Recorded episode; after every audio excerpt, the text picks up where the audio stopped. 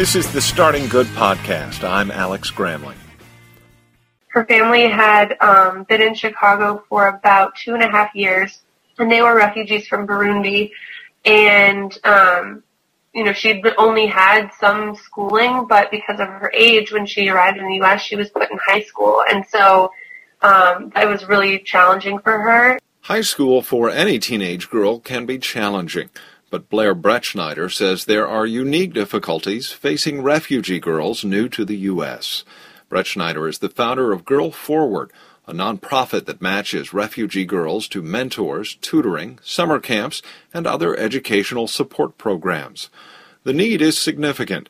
Every year, tens of thousands of refugees flee persecution and violence in their home countries and come to live in the United States. Once here, says Brettschneider, refugee girls must learn a new language and assimilate into the United States educational system, oftentimes while shouldering traditional housekeeping and caregiving responsibilities for their families. Trying to keep up in school can be overwhelming. Brettschneider started work after college at a refugee resettlement agency in Chicago. While there, she began tutoring a teen refugee girl whose challenges and determination became the inspiration for Girl Forward. One day, the program manager asked me to work one-on-one with this one girl named Domi, who was in high school at the time, um, who was really struggling. She was eighteen. Her family had um, been in Chicago for about two and a half years, and they were refugees from Burundi. She had grown up in a refugee camp in Tanzania, and, um, you know, she'd only had some schooling, but because of her age, when she arrived in the U S, she was put in high school. And so um, that was really challenging for her. And so I started t- tutoring her after school at the after-school center, but because she had so many responsibilities as the oldest girl in her family, Um, she always had to leave early, and she got there late because of when her school ended, and so we really couldn't get very much done. And so I asked if I could go and work with her at her apartment, and I got permission, so I started meeting with her at home and really started to see everything that she was dealing with in terms of being the oldest girl in her family with all these younger siblings, and her mother was working, and so she was in charge of cooking dinner, cleaning, taking care of her younger brothers and sisters, and meanwhile was trying to just do her homework and get through school. So as soon as that sort of started, I knew that there were other teenage girls probably facing the same things that she was, and so a coworker and I started this small after-school group for other refugee girls whose families were being served by that one agency.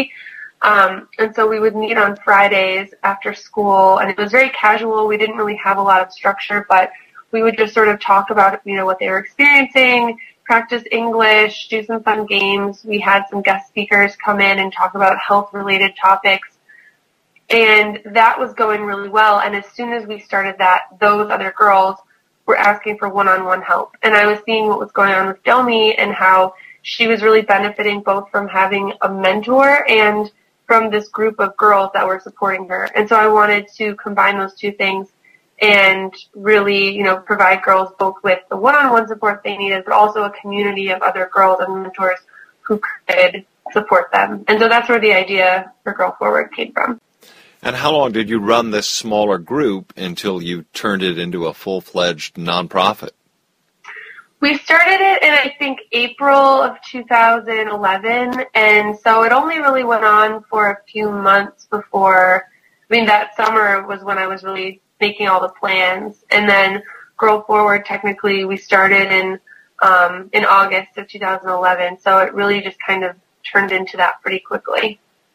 Describe some of the challenges that your students face. Are they like uh, Domi in many respects, or do they all come with uh, unique circumstances and challenges that, that uh, you help them with? There are definitely things that are different for each girl, but in general there are really five main challenges that we see um, refugee girls facing, and those are poverty, the language barrier, um, limited or interrupted education, Um, a need for role models, and social isolation. So those are really the five biggest things that are faced by all the girls, regardless of where they come from. And describe more about the specifics of the program. How do you identify girls now for the program and match them uh, to to mentors and educational programs? So we get referrals for girls um, in a few different ways. The re- refugee resettlement agencies, which are responsible for, you know, um, setting up apartments, doing job placement, a lot of like the immediate services and basic services that families get when they are resettled here. They'll give us referrals for girls um, for the program, so that's one way. We also have contacts at the schools with other community-based organizations. And then lately we've also, um, you know, in the past year, there's been more word of mouth, so girls have brought friends into the program that otherwise might not have, you know, heard about us. Um, and so we do sort of like an intake process. We interview the girls, find out, you know, what they're interested in.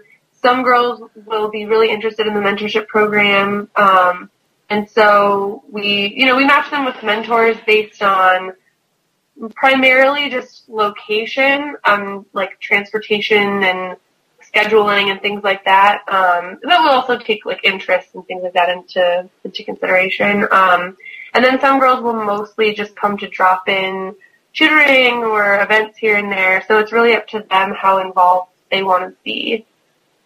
We should back up and talk about some of the specifics of your program. You started with homework help and, and basic tutoring.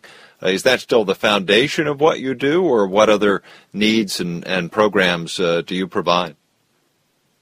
So primarily it's education focused. So we we do have our center, our program center, which um, is part of what we call our Safe Spaces project. So girls can come in and do homework and, you know, use computers, read books, things like that.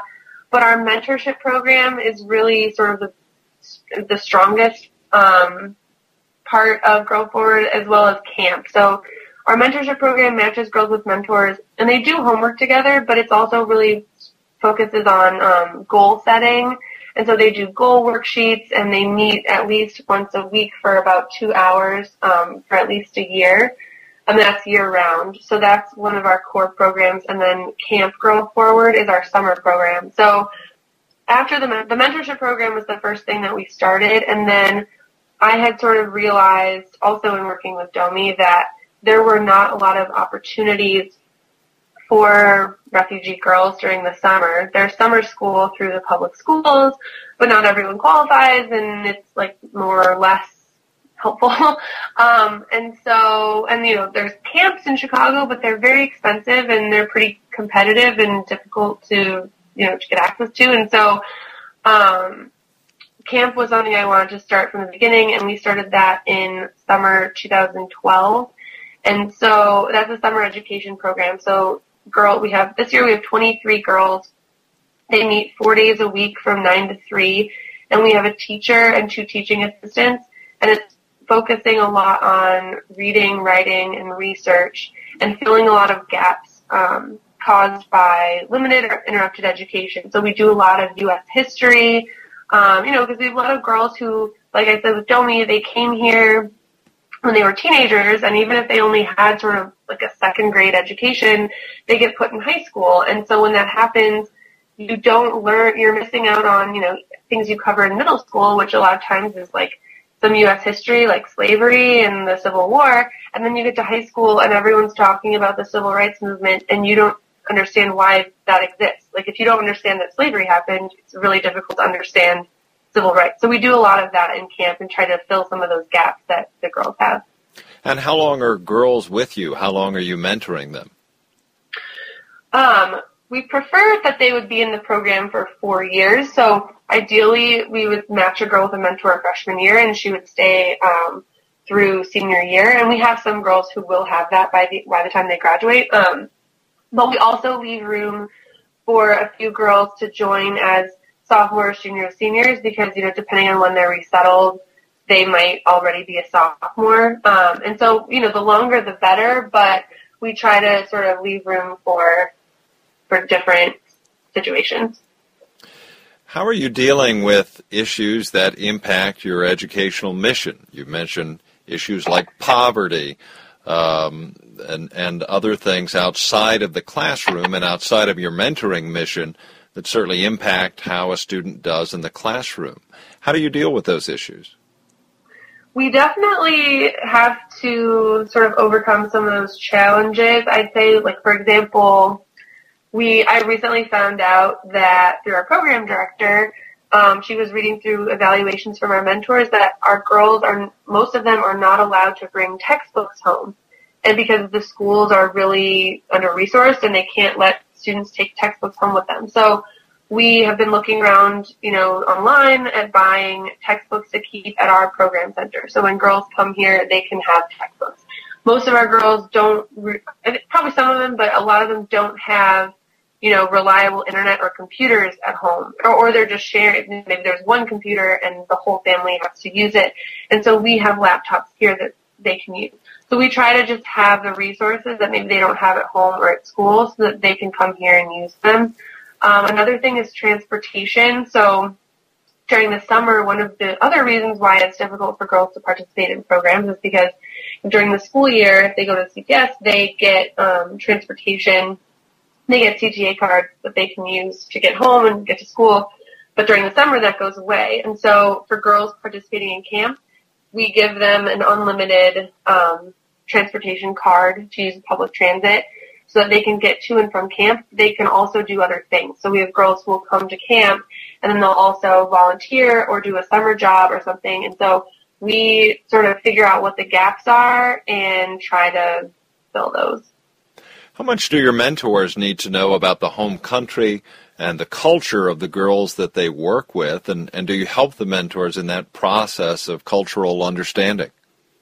Yes, so our program director, she does orientation. First she'll do a phone interview, then she'll do an in-person interview and training with a potential mentor, and then usually a group training, um, and talks a lot about just refugees in general, and then sort of goes through the populations that we serve. Um, and explains maybe what they might have experienced. And then a lot of times the mentors will just learn even more when they're matched with one of the girls. We, I mean, usually we don't have any mentors who speak the same languages as the girls that we serve because they're not, I mean, it's not like Spanish or French. For the most part, it's languages that we just don't learn over here. And so um, that's not usually a factor. But, um, but, yeah, I think a lot of our mentors would say that they have learned a lot um, just sort of as they've become more involved with the girls in their lives. You're obviously, you're filling a need. Uh, how is this need met in other places? What are you observing uh, in the public schools that they are or perhaps aren't doing with this population? There's, you know, there's some support that's offered. There's special tutors in Chicago public schools up in this neighborhood or in the neighborhoods that we have girls in um, because they have to. So they have like special refugee tutors. Um, and so, and they work with the caseworkers as much as they can, but you know, there's just so much going on in Chicago and with the schools that, you know, it's, it's difficult, I think, for them to focus on a population that by comparison, I guess, is sort of small. It's definitely a minority. And so we, you know, there are definitely some gaps. Um, we actually just set up something where we're going to be going to one of the city colleges, which is the community college system in the city of Chicago. Um, and there's one campus in particular that a lot of our girls go to. And we found that the staff and the, the faculty at the city colleges are not necessarily equipped to deal with um, refugee students. They don't really understand where they're coming from. And so we are going to be going to one of the campuses to sort of do an orientation on like cultural competency and explaining background and things like that, which is really exciting because we've been working on that for a while. And as more, you know, one hundred percent of our girls that we've graduated since we started have gone to colleges, and a lot of those have been the city colleges. So the more girls that we're sending off to college, the more important it is that they be prepared to, you know, understand their students. Blair, tell us about some of the girls, maybe one or two in your program. What are what are some favorite success stories of yours? Sure. Well, obviously there's Domi, um, who was the first one that I mentored, and she is now, you know, in college. She goes to one of the city colleges. She's working part-time. She uses a bank account, which seems like a pretty minor thing, except that no one in her family had used a bank account before. And she's just really grown into this amazing, independent young woman who, when I met her, could barely figure out. She was really nervous to take the train by herself. And now she is supporting her family. She has just grown so much. Um, another recent one, so one of our seniors this, uh, well, actually, she was a senior now. She just graduated from high school. She joined our program in fall two thousand twelve, and right off the bat, we could tell she really wanted leadership opportunities. She was brand new. She came from Ethiopia, and fortunately for her, she had a pretty good grasp of English because she had the opportunity to learn when she was in Ethiopia. Um, and so, but she was new at her high school, and just no one was really hooking her up with any leadership opportunities or things that she could do. And so she joined Girl Forward, and we connected her with another girl program called Girl Up, which is through the United Nations Foundation, and is um, their focus is really sort of encouraging girls in the United States to advocate for girls' education and empowerment in worldwide, and especially in developing countries. And so she got involved with that organization through us, and we helped her, we encouraged her and helped her apply to become a teen advisor. She got picked. She got to travel around the country in her senior year and um, just really blossomed. And she is going, she's our first girl that's going away to college. So she's going to a college in Wisconsin um, in the fall. And we're really, really excited about that. Um, and that's it's the kind of story where, you know, she had all this potential and just, she just needed people to sort of give her information and connect her to resources. And if Girl Forward hadn't been here, she probably would be okay, but maybe wouldn't have had all the opportunities that she ended up having. Let's talk a little about yourself. Now, you uh, went from really being an individual tutor and mentor to running a, a small business, a nonprofit. What's that been like for you? What's been uh, most challenging in making that transition? Um. Well, that's a good question. I I don't know. There's, I mean, I'm pretty good at learning things as I go, so I kind of wanted to do this, and I did a lot of research, and luckily I had a lot of people supporting me and encouraging me as we got started.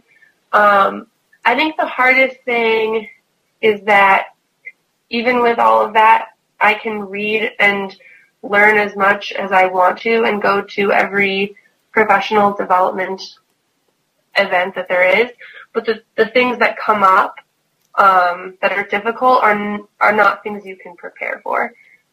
Um, last year, I had to talk to a girl who was, her family was trying to have her have an arranged marriage right before she was supposed to start college, and we talked through it, and it actually worked out, and she sort of had a discussion with her parents about why this would be a negative impact on her education in the long run, and it all worked out okay, but that was not something I could prepare for. Or um, so things like that. It's just, I guess, trying having to come up with solutions to things that there aren't online articles about is always difficult. What parts of the job have been most interesting or fun for you that you hadn't perhaps done before? Um, I, hmm, let's see.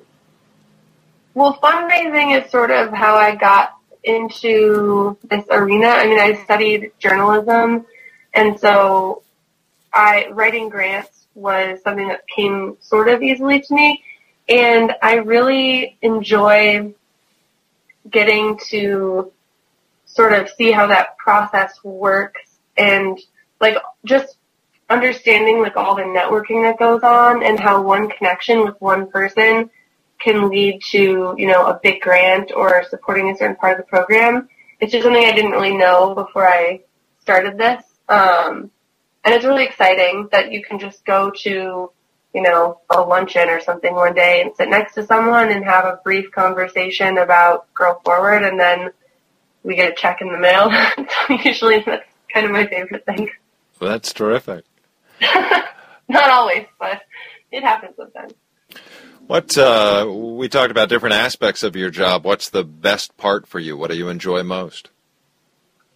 I just love seeing how much the girls take pride in Girl Forward and how excited they are to be here. This program is a choice. They don't, you know, no one's forcing them to sign up. And it's very little things. Like we have a girl who after camp will stay and just organize our, we have these floor pillows because some of them will sit on the floor during camp, and she organizes the pillows and she puts things away and like decorates the bulletin board.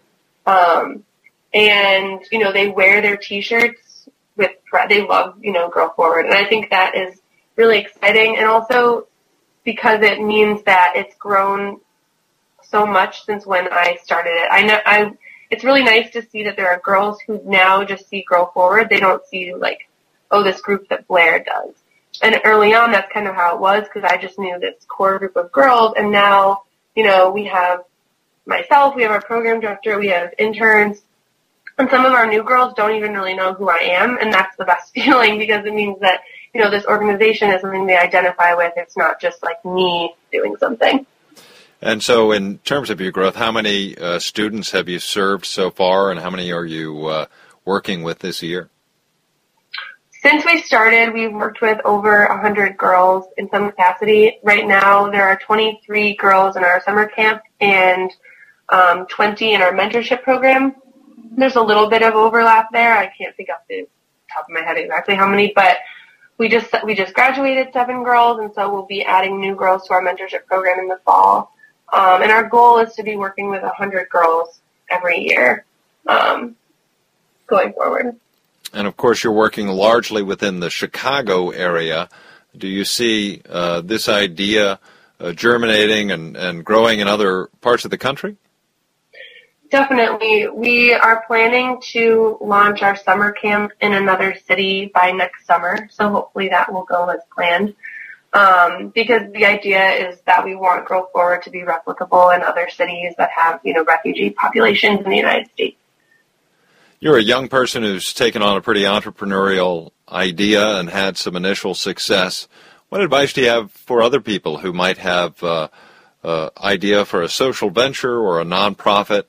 Um, do you ever mentor others who are interested in following in your path? Sometimes. I, I think my advice is usually first to just make sure that no one else is doing what you're trying to do. I would never have started Girl Forward if there were a similar organization because it's just not worth it. There's a lot of nonprofits out there, just a lot. And so, you know, if someone's already doing it, it's better to collaborate and sort of figure out how you can support another organization rather than start one from scratch because it's a huge endeavor. But there wasn't anyone, you know, this, we're the only organization doing what we're doing. Um, and I would say, you know, you have to put in a lot of research, um, be prepared to give up your life. No, um, just spend a lot of time and work really hard. And Um, you know, I did this as a volunteer for a while and worked just another job before this was my full-time job. And that's kind of, you know, you can't expect that you're going to make a lot of money doing good things, but it should be something rewarding. And what's been most interesting or surprising for you in working uh, with this immigrant and refugee population? I'm assuming you didn't know a lot about Uh, them or these girls before you started. What have you learned? Ooh, I've learned a lot.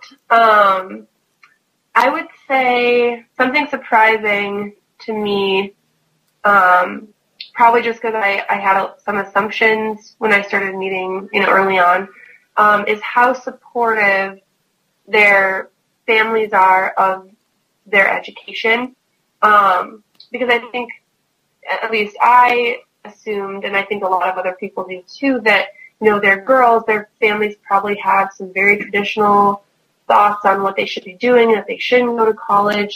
And for some girls, I mean, I think they face pressure to get married maybe younger than other, like, American teenagers do. Um, but for the most part, when we go and we meet families who are signing girls up to be part of Girl Forward, they really want them to go to college, to have careers. Sometimes the difference is showing um, the girls and their families what that means in the United States. So, but, you know, there are certain roles that girls play, and because of the way our system is here in the United States, it can kind of get in the way. So, you know, girls are sometimes are expected to do a lot of the caregiving and, you know, cooking, cleaning, a lot of domestic things. And the family, like, that's one part of it, but the families still want them to be successful in school. And so we, some, you know, we sometimes have to help them navigate those two roles and help the girls figure out how to balance them. Um, but I guess I was just pretty, I was surprised to, to really learn how, um, how supportive a lot of the parents were. We don't really have to fight a lot for the girls to, you know, to do their schoolwork or to do well in school. The parents really want that. They're, that's something that they really value. I'm interested uh, in other aspects of their educational experience, uh, uh, socially, for example. Uh, do the girls talk to you about that? Are they interested in, in assimilating and, and just being part of the social life of American teenagers as well as their educational uh, experience? It depends. We have, it, I think... There are a few factors that sort of play into that. Um, some, I mean, sometimes it's just personality, but also girls who were resettled when they were younger, I feel like we see them have more American friends.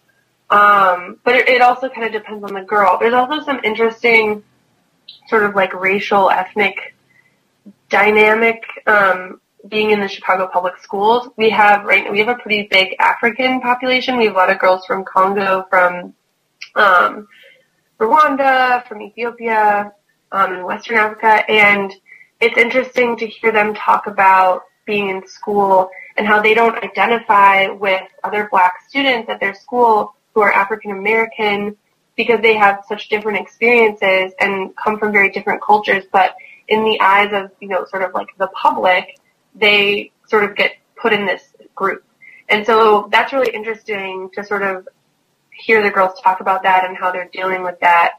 Um, and so that's one, one piece of it. Um, and there's just, you know, there's a lot of cultural differences in general between, you know, first of all, American students, our girls from other countries, and then urban students in the public schools or charter schools, wherever they go. So there's a lot that they have to deal with. Um, and they definitely, I feel like most of our girls definitely want to sort of fit in, um, but fortunately, I, I think a lot of their schools are so diverse because they live in these neighborhoods that are so diverse, and so they don't, I feel like most of our girls don't feel too pressured to really give up, um, you know, any religious or um, cultural beliefs or values that they have, which is a good thing. We touched briefly on your mentors earlier. Uh, talk about them. How do you identify them and train them, and, and how do they get involved in your program? A lot of our mentors find us online, so they'll be searching for volunteer opportunities. They'll find our website, um, and they come to us that way. We also had a really big influx of volunteer applicants last fall because we were on C N N Heroes, and people found out about us on T V and uh, wanted to get involved. And then referrals from other mentors, so we've had some mentors who have told people at work or friends about Girl Forward and have signed up. Most of our mentors, I'd say, are in their mid to late twenties, um, and are women who have some international experience, whether they've just traveled abroad during college or spent some time, you know, traveling. Um, there's a lot of, like, international interest that they have. And so this is sort of something that is interesting to them because they can do it in Chicago, um, but still have that interaction. You know, I think a lot of people who are interested in other cultures, it's hard to find that sort of volunteer experience here, but it's like, it's local, but they can still feel like they're doing something international. And for people who may want to learn more about your organization or get involved, what should they do? Our- That's Blair Brettschneider, founder of Girl Forward. Thanks for listening to Starting Good. You can find all of our podcasts on iTunes, SoundCloud, Stitcher, and at our website, starting good dot org. I'm Alex Gramling.